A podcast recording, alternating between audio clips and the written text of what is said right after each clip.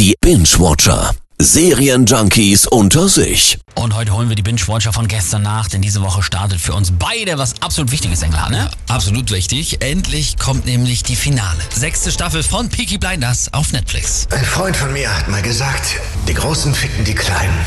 Also musste ich jemanden finden, der größer ist als sie. Die fünfte Staffel hat uns mit einem Mega-Cliffhanger zurückgelassen. Tommy Shelby hat einen absoluten Zusammenbruch, steht mitten im Feld, sieht seine tote Frau und sein totes Pferd und hält sich die Knarre an den Kopf.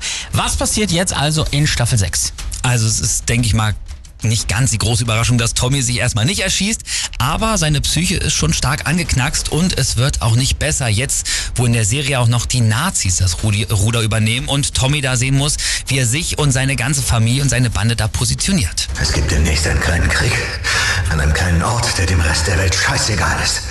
Und die Seite, die verlieren wird, ein kleines bisschen Hilfe und sie ist gewillt zu bezahlen. Es ist ja, wie du gesagt hast, die letzte Staffel Ja. Peaky Blinders. Danach ist definitiv Schluss. Müssen wir uns denn jetzt am Ende wirklich noch Sorgen um Tommy oder Arthur Shelby machen? Ja, also die beiden balancieren ja jetzt auch schon fünf Staffeln, jedes Mal wirklich nah am Abgrund.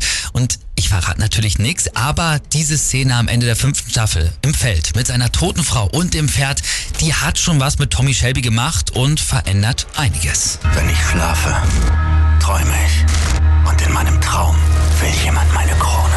Freitag geht's also endlich los auf Netflix. Die finale sechste Staffel von Peaky Blinders. Es gibt Gott.